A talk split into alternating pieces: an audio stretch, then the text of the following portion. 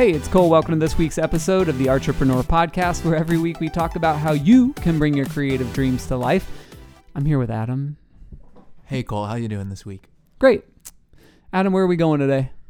Well, in a lot of our podcasts, we talk about creativity, we talk about art, we talk about bringing your creative dreams to life.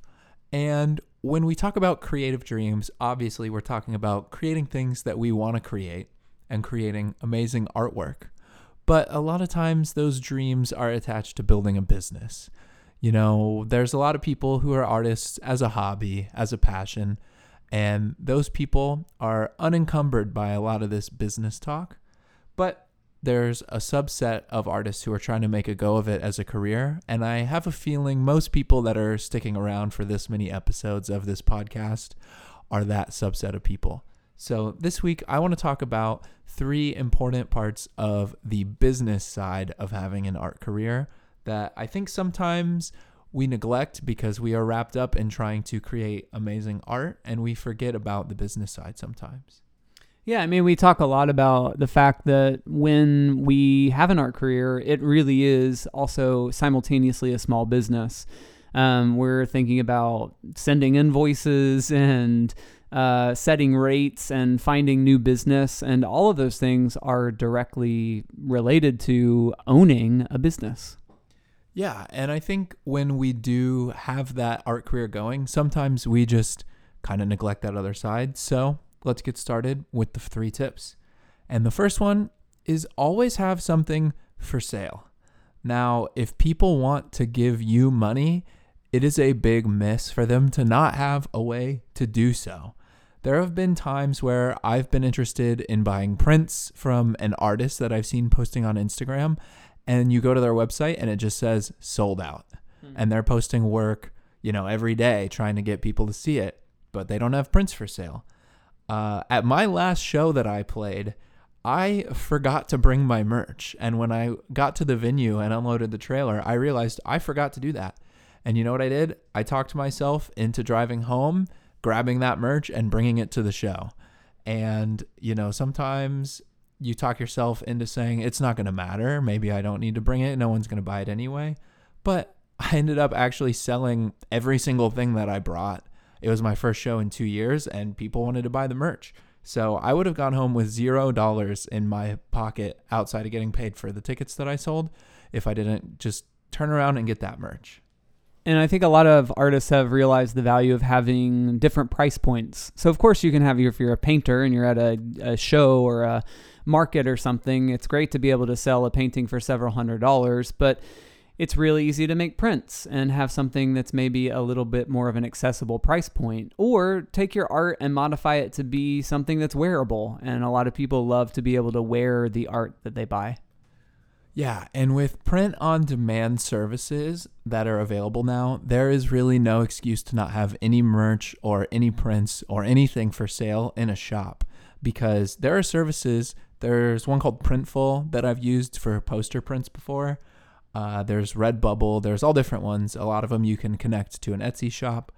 But just do some research, get a couple samples printed out, make sure you like the quality of the prints and have that going. And they will handle fulfillment they'll handle the payments they will pay you a royalty basically and ship prints of your work out to people or t-shirts whatever it is. So you don't have to have inventory and I think it's easy, kind of low hanging fruit from musicians or something or a band to think about having merchandise. But I think there are a lot of other artists that really could leverage the opportunity to have merchandise. So even if you feel like it's not necessarily something that's typically sold by an artist in your field or genre, think about it. There's probably a creative way that you can um, monetize a piece of merchandise that people would want to buy.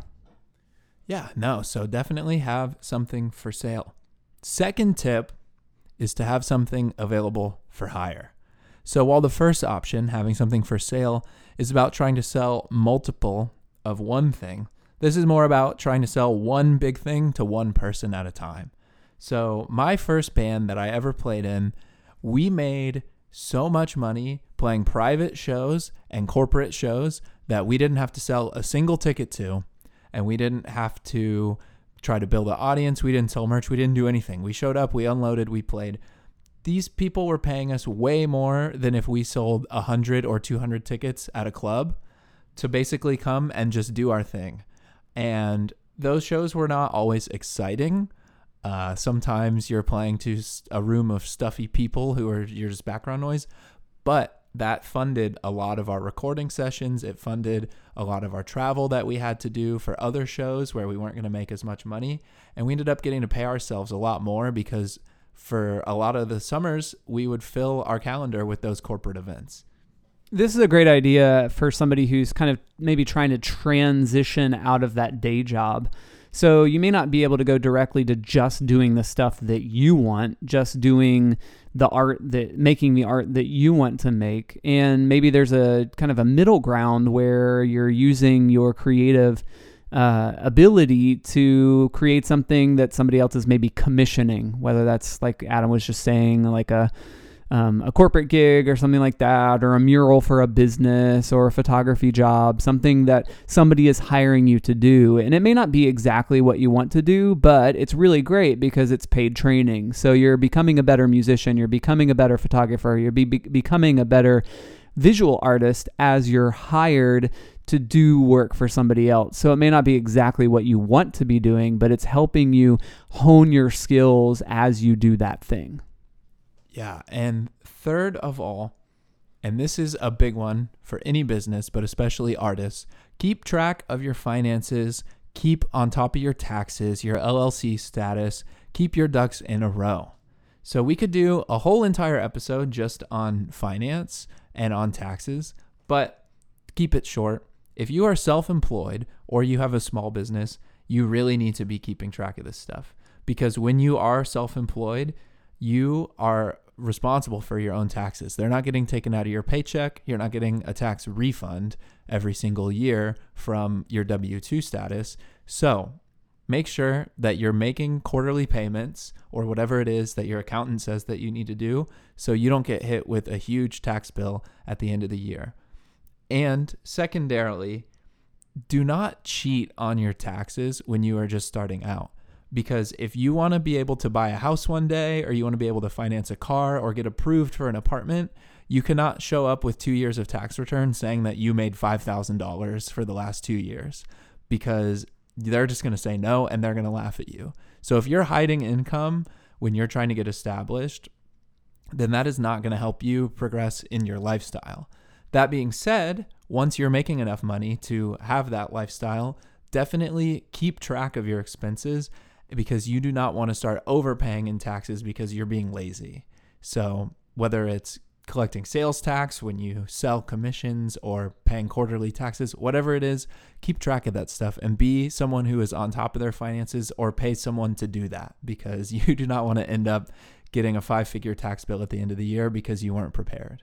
Yeah, that stuff is so unfun, but it also, like Adam said, there are a lot of things that you got to watch out for because eventually it could all catch up with you. So it's not fun, but it's an important thing to do. And I found that it's most helpful to do it kind of along the way. Uh, do it in small little chunks, like for instance, tracking expenses. When you make a business expense, it's really easy when you're walking out to your car from buying whatever it is that you bought to log that and record it. So if you can chunk it out and just kind of do it as you go, it's going to be way more manageable than trying to do everything on April 10th uh, it, with, when tax day is looming.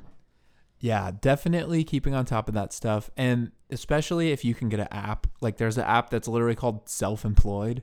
And I've used that before to log miles that I'm driving, I've used it to scan receipts. Um, there's a bunch of different apps that all do the same thing. Your your bank probably has one, or your tax prep service probably has one if you use a chain. Um, I think QuickBooks does the self employed one, and it kept it super simple. But at the end of the year, your taxes were all accurate. You had all your expenses logged, whether you need to show that to your accountant or you're going to use the automated service, whatever it is. Just keep track of that stuff. And definitely, definitely, if you're getting paid in cash for all your gigs, you musicians out there, go write down how much you got paid for each one and put it in your bank account. Do not just go buy a bunch of stuff with that cash because we've all been there and we've all done that. So, yeah, as always, that's another episode of the Entrepreneur Podcast. We'll be here next week with more tips for how to bring your creative dreams to life. And if you want to follow along on Instagram, it's at Entrepreneur Podcast. And we'll see you next week. Bye.